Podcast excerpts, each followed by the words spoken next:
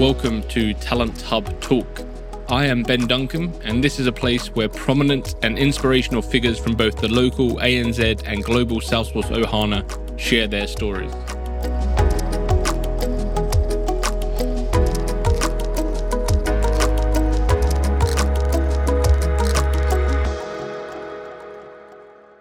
In today's episode, I'm delighted to be joined by Alexander Lapa, founder of Dryad Consulting and Salesforce Architect. Alex shares some insight into what first attracted him to a career in IT and what the first phase of his career looked like before taking two years out to travel the world.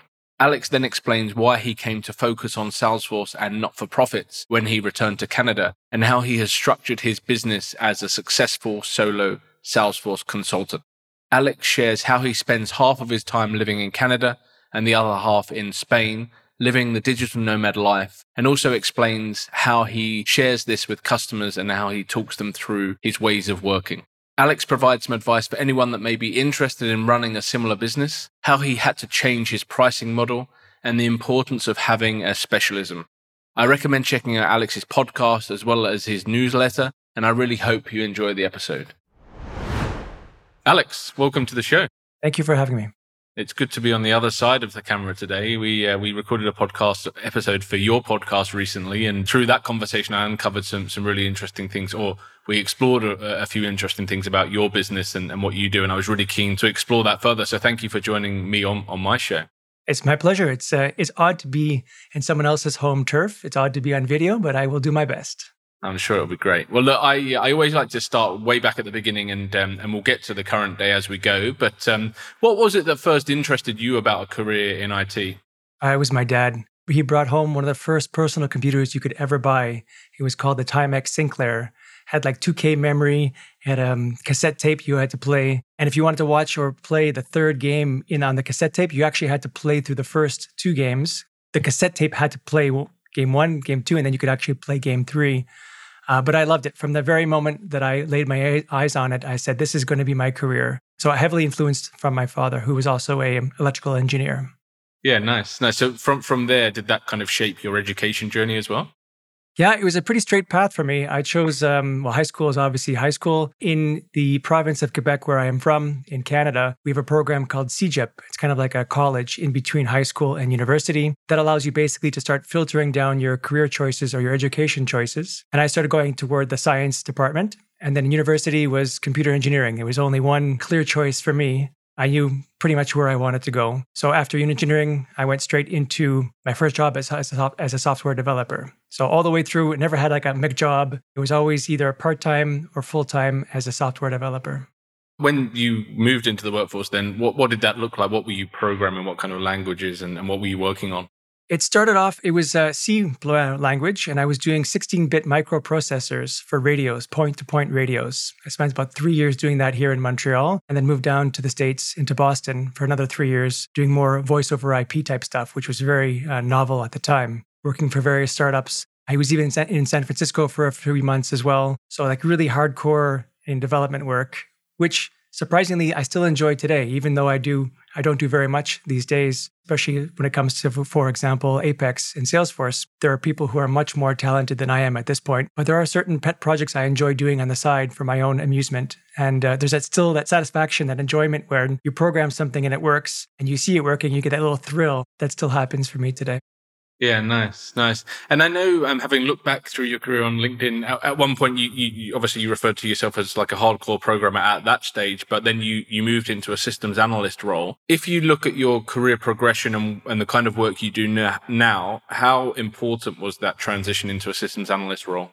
I think development experience really helped a lot because I was able to not only challenge but understand the underlying technology. It wasn't just a concept to me. I knew exactly what they were doing and how they were doing it. And it was actually in one of my positions that they recognized my ability to actually have some soft skills to be able to talk to the client, understand the client, to negotiate with the client. And that's kind of how I was promoted from a developer to a analyst. And then from there, I just started you know, enjoying that process and enjoying talking to people and enjoying the crossroads of having the technology in one side and the people on another and being able to pivot between the two audiences, adapt language as necessary and fully understand, you know, what each party is looking for and what their interests are, what their challenges are. Is that something you would encourage uh, more developers to do, kind of to broaden their skill set and pick up some more of that kind of analysis, business engagement, the soft skills that you mentioned?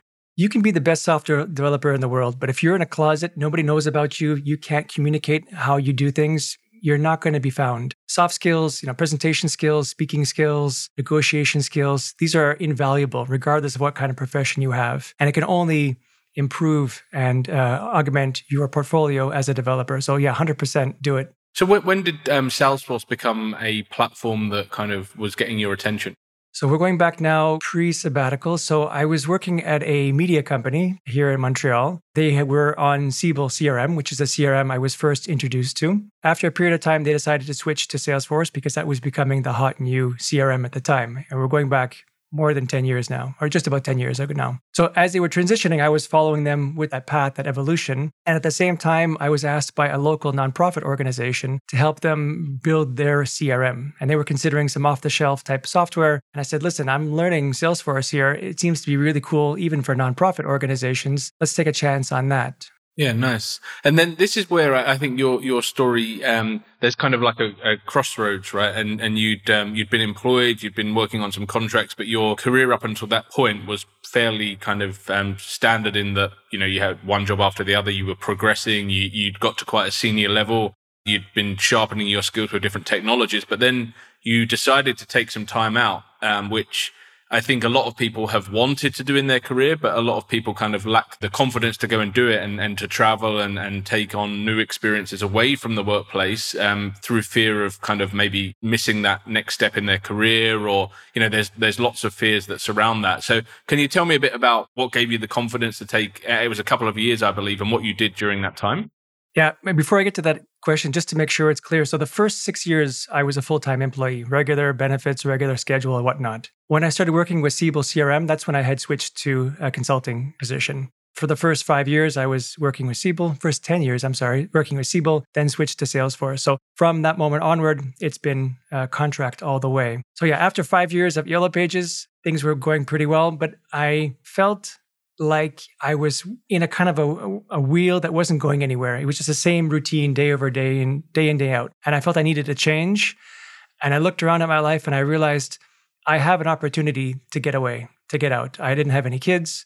I still don't, but no kids. Uh, I had recently broken up with my girlfriend at the time. I was renting uh, my apartment. So very little keeping me basically in one place it was more of a realization that I, I actually, I, not only can I travel, but I want to travel. Travel has been a big passion of my life for many, many years. And it was almost like a why not? Why aren't I traveling kind of a question to be answered. It was a conversation with a friend of mine who had done it previous to me. She left for about a year to travel the world. And just talking to her and seeing the sparks in her eyes and the enthusiasm and the energy and just the whole sense of calmness, of reassurance, of like everything is going to be okay. You know, these are just different challenges in life. You'll get through all of it. It it was like ha- halfway through that conversation where I said, okay, this is something I have to do. It. This is it's not even a question anymore. I'm going to take the leap. But to answer your question, definitely it was a, it was a struggle because especially as a consultant, whenever you take a vacation, whether it's for a week or for longer, not only are you spending money on the vacation, but you're also losing that income that you're away for that week or whatnot. So to do that for a period of two years, which is what I did,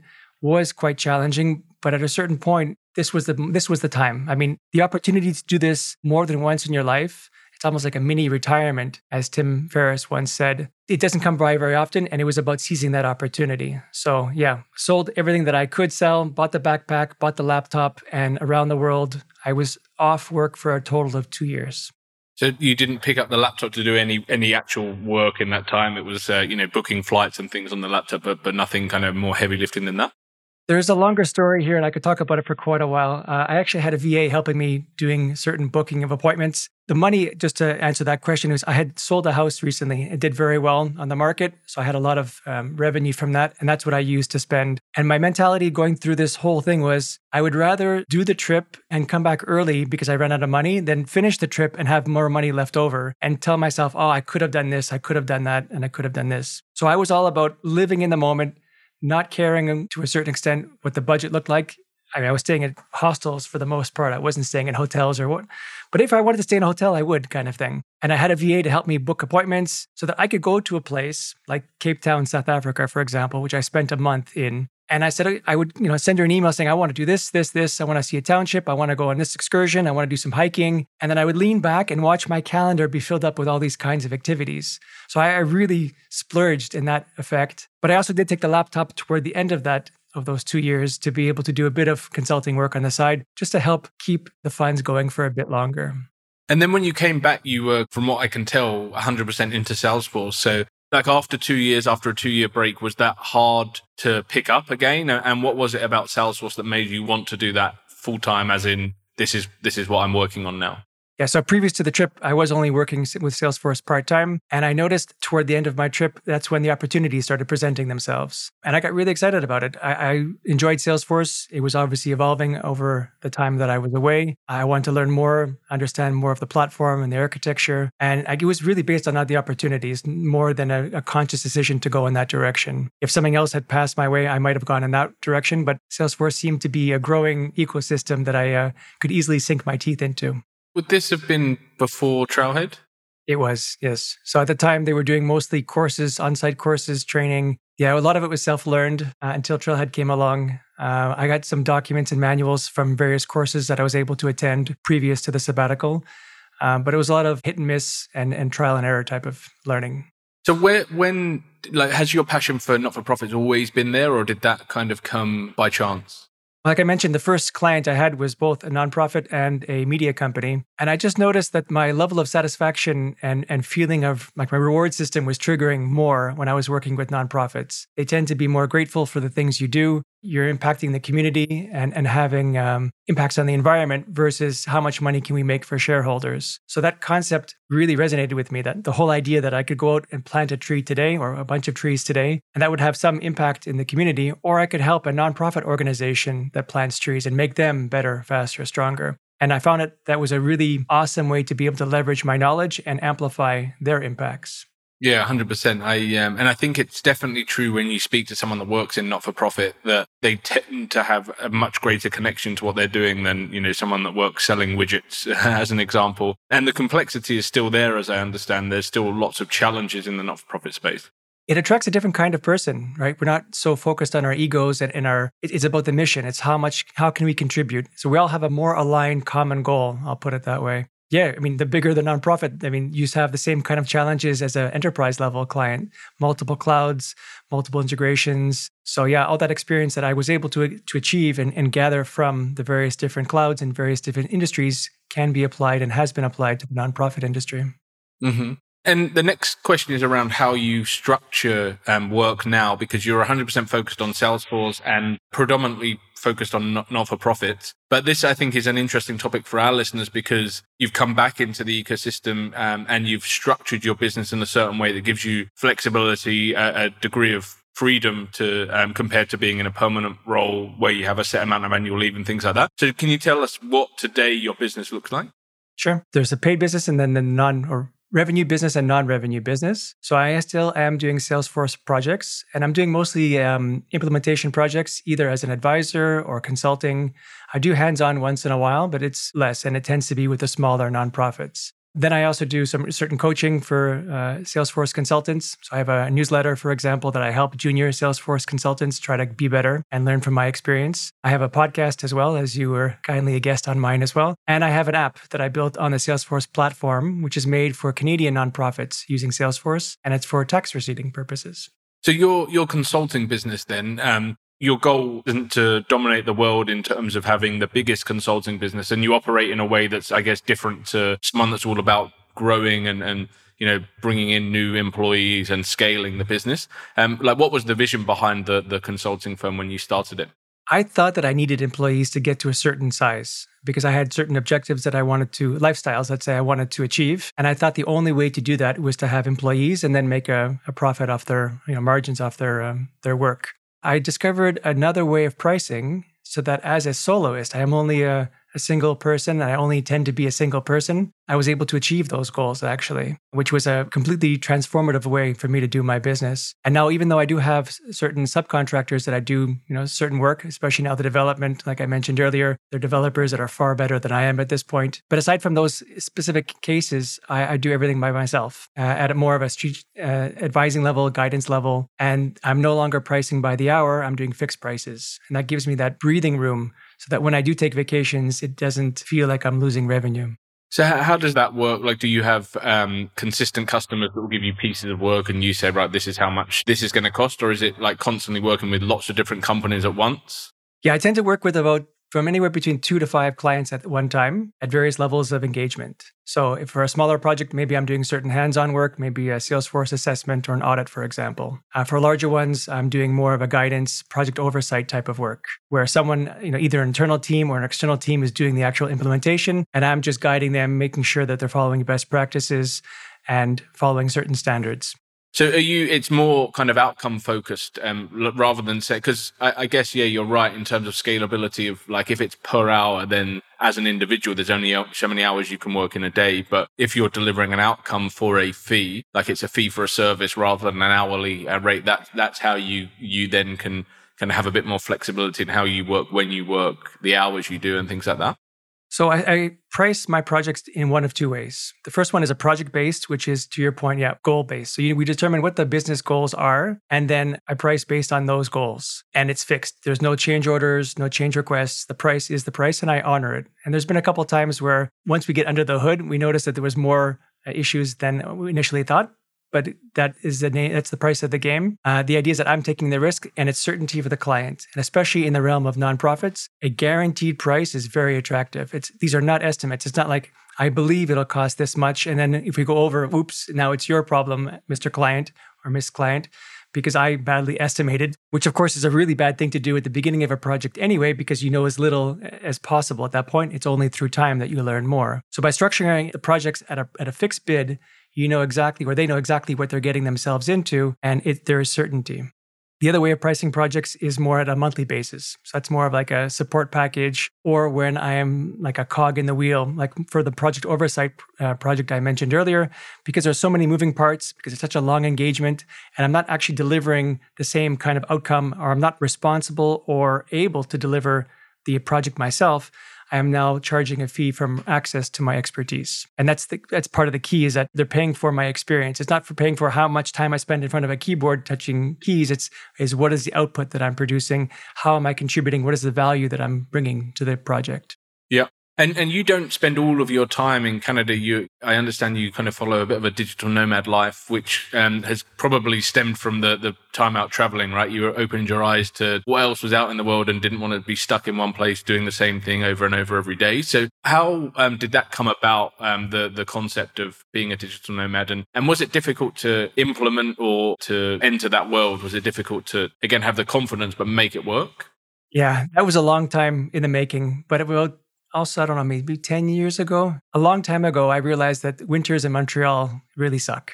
And I'd rather not be here for the winters. They're just cold and gray and dark and very cold. So, part of my travels, part of the reasons why I was traveling was to have an eye on a second home, to be able to find a place where I could call home during the winters. And it was actually my, my wife who, when I met on my sabbatical, we met in Poland, who convinced me that Spain was a beautiful country worthy of exploring for a second time. I had been there previously, wasn't a very good experience, but the second time, the parts that she had shown me in the south of Spain were absolutely magnificent. And I did fall in love with it very quickly. So I already had certain mechanisms in place to be able to do that. I have a Canadian passport, of course, because I was born in Canada.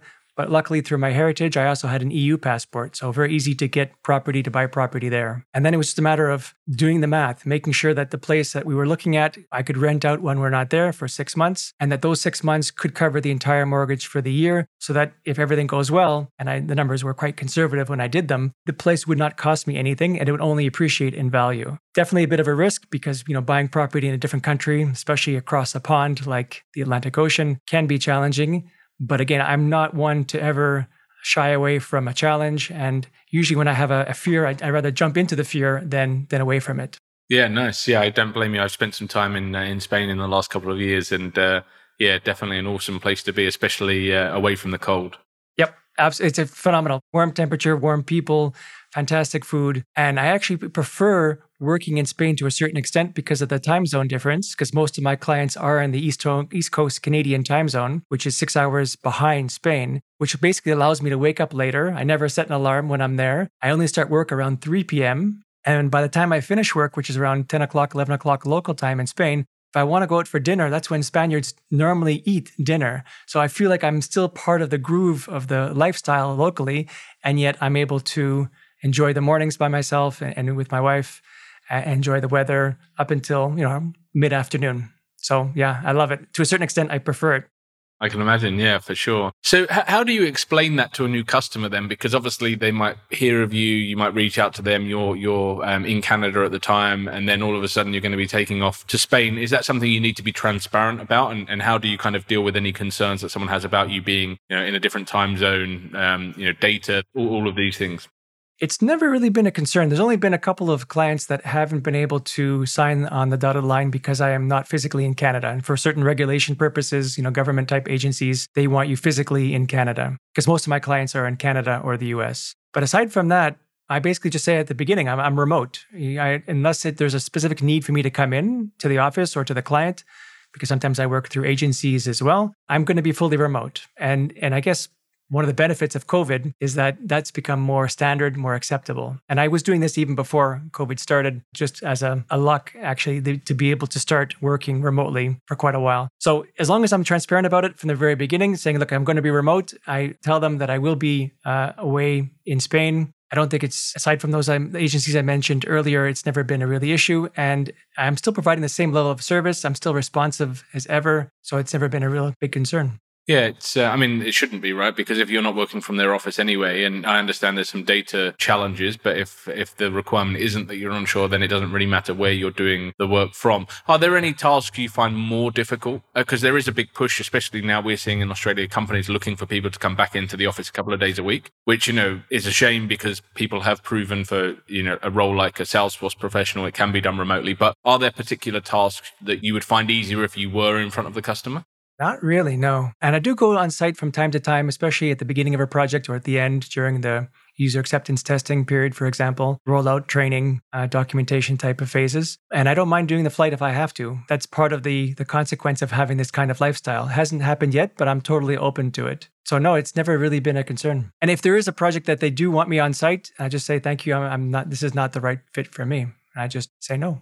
And that, that leads me then nicely into the next question around like finding projects and um, and and having that that kind of sales side because there'll be lots of people that are listening to this and you know especially in Australia and New Zealand because a, a large percentage of the candidates that I work with in the market weren't necessarily born in Australia or New Zealand. You know, they may have families and homes somewhere else in the world and they're thinking to themselves, this sounds amazing. Like I could spend six months back home and then six months back in, in Australia. And, and the only thing that might be stopping them is, is worrying that, well, I've never been a business development person. I've never had to network and, and find my own projects. My company has always done that for me. So how do you go about that? And, and how would, um, how would you recommend people approach that? You need to have some kind of marketing approach. Um, and it could be a combination of things. I don't do marketing that well. I'm not really a marketing type of person. But between various words of mouth, LinkedIn, for example, I publish content through my newsletter, various um, seminars and conferences that you attend. You have to basically spread the word. And one thing I do find that helps is I've specialized, right? Because I've specialized in nonprofits for Salesforce, it's easier for people to have a Rolodex moment if you anybody hear these hear the keywords especially if it's canada you know canadian nonprofit Salesforce, I'm hoping that my name is triggered. Versus if I say I'm just a Salesforce consultant, it's a very generalist type of approach. And someone who hears these kinds of terms may not think about you. So trying to be more specific and more intentional with what you do and who you work with will help other people refer business to you. And what about things like built? So you built an app for Canadian not-for-profits. Does was that just a gap in the market you saw, or was that also an opportunity to to market yourself? It was the former. So the idea is that there are a couple apps available out there, but they're not really easy to use. Part of what I do also is I'm Salesforce certified, but I'm also UX certified. So I realized that the, the two existing apps were not really well done, well organized, easy to use, and I thought I could do something better. And, and so I built it. And at this point, we're just about to submit it for the Salesforce security review, and I'm still promoting it as much as I can. It's a work in progress, but it also helped me learn a whole bunch more about the Salesforce platform from, from an ISV perspective. So super exciting about that. Yeah, awesome. Well, that's, uh, I know a lot of people, again, want to build um, products, right? So is there anything that you've learned from that experience that you'd share? Uh, how much time do we have? I, I could share quite a bit.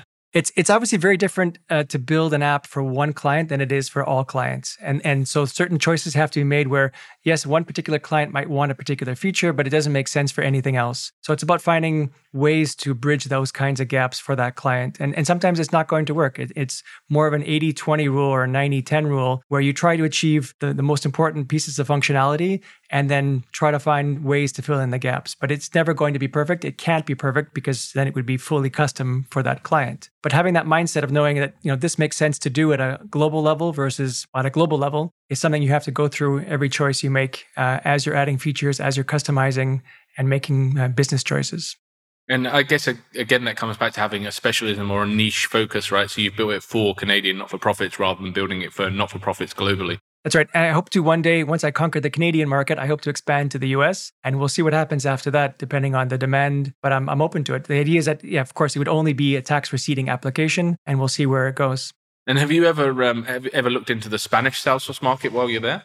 I went to my first Spanish uh, Salesforce conference, Dream uh, which was really cool. It's it's a whole different world, and that's why when we spoke too, I was curious to know, you know, how things are because they see Salesforce, at least to my perspective, up until now, it seems to be categorized or grouped by certain regions, right? You got the North American region, Canada and the US are brother and sister type of situation. EU seems to be another, and Oceania seems to be another. You know, crossing that pond and starting to make a reputation over an EU is difficult because you're pretty much starting from scratch, even though there is some crossover there are some people that go from one to the other that have this kind of a groupie mentality that love going to all conferences regardless of where they are in the world. Uh, but I'm starting to crack that that nut and and see and and grow. And who knows, maybe one day I'll have some EU clients. But for now, I'm focusing on the, the North American market.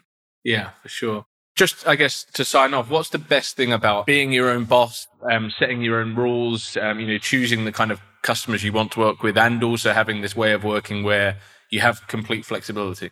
I think it's everything you just said. It's, it's control. It's being able to manage your own lifestyle. It's not having a boss telling you what to do, when to do it. It's you deciding. And there might be some days and some weeks I'll be working a tremendous amount of hours and some days less. But the idea is that I control, you know, when I work and where I work. And that's extremely important to me. Just that flexibility and, in deciding if I want to go to, you know, Chicago for a week, I just pick up the laptop and I go. I don't need to ask permission. I don't need to change anything about my lifestyle. It's just making sure I have uh, high speed internet, and that's pretty much the only requirement. Yeah, that, that really is the crazy thing, right? That is all you need to, to be effective. So you mentioned Tim Ferriss earlier. I'm, I'm wondering, are there any books or blogs or anything like that that you've read that have encouraged you or helped you kind of live this life? So for the digital nomad life, he was definitely Tim Ferriss was a definitely a big influence. The 4-Hour Work Week is the book that I would recommend because he talks about these mini retirements rather than wait until you're 65, let's say, and then go in retirement. And at that point, you might have some money, but you might not have health. Uh, versus these mini retirements, which could be, could be for six months, could be six weeks even, throughout the year, throughout your life, rather, uh, is what something he advocates for. And I thought that was a great idea, so that you can enjoy, you know, having a bit of money and having a bit of health, as opposed to waiting to the end. And then outsourcing. That's another thing he talks about often is outsourcing as much as you can, using leverage as much as you can, which is another benefit of actually doing uh, fixed price work is that you actually incentivize to work as fast as possible to use tools and leverage at your disposal so you can deliver the project faster. So not only is the client happy, but you're happier as well. Versus, you know, time and material, you don't care how long it takes because the more time it takes, the more money you get. So those are so that's one book, and the second book or blog is uh, Jonathan Stark that talks about how hourly billing is nuts. That's how I transform my business in terms of going from hourly to fixed prices. Awesome. Well, that's uh, yeah, really useful. I did think when you mentioned about outsourcing your your travel planning to a VA that that was something you may have picked up in the four hour working week. So. Uh, yeah, I've, I've I've picked up. I've read bits. I've um, I have a friend that um, that was a recruiter who um, who read that and he now lives in Spain full time and uh, is a life coach and, and follows a lot of the principles in that book. Yeah, I think that's had a massive impact on a lot of lives around the world. Absolutely. Um, the other inspiring person I say would be um, Seth Godin as a creative thinker. He's, he's brilliant as well. Really opens up your mind. Those would be the three that I could think of off the top of my head. And for some other amazing uh, reading, I believe you have a newsletter, and, um, and, and so for anyone that is interested in picking your brains or finding out more, where can they find you? Where can they read what you're putting out? And um, and yeah, what, what's the the best place to kind of hang out to find uh, time with you? Yeah, so the two ways to contact me the first is my website, Dryad Consulting, D R Y A D Consulting. Uh, and the second one would be my newsletter, which is called The Good Enough Consultant. So, thegoodenoughconsultant.com. And it's basically, just like I said, for Salesforce consultants that I'm able to teach a little bit what I know. I talk about Salesforce and I talk about being a digital nomad as well. So, it's two facets of that, um, of my personality. Brilliant. Well, thank you so much for sharing your journey. Very, very interesting um, for me, but also lots of people out there that, that want a bit more freedom. So thank you so much. My pleasure, Ben. Thank you for having me. So that's a wrap for this week's episode, and thank you very much for listening. I hope you enjoyed the chat, and if you did, please make sure you have subscribed for future episodes that are coming through. I would also be very grateful if you would consider leaving a review on your chosen podcast platform, as five star reviews will help us to reach more trailblazers from across the world. I look forward to sharing another episode with you soon, and thanks again.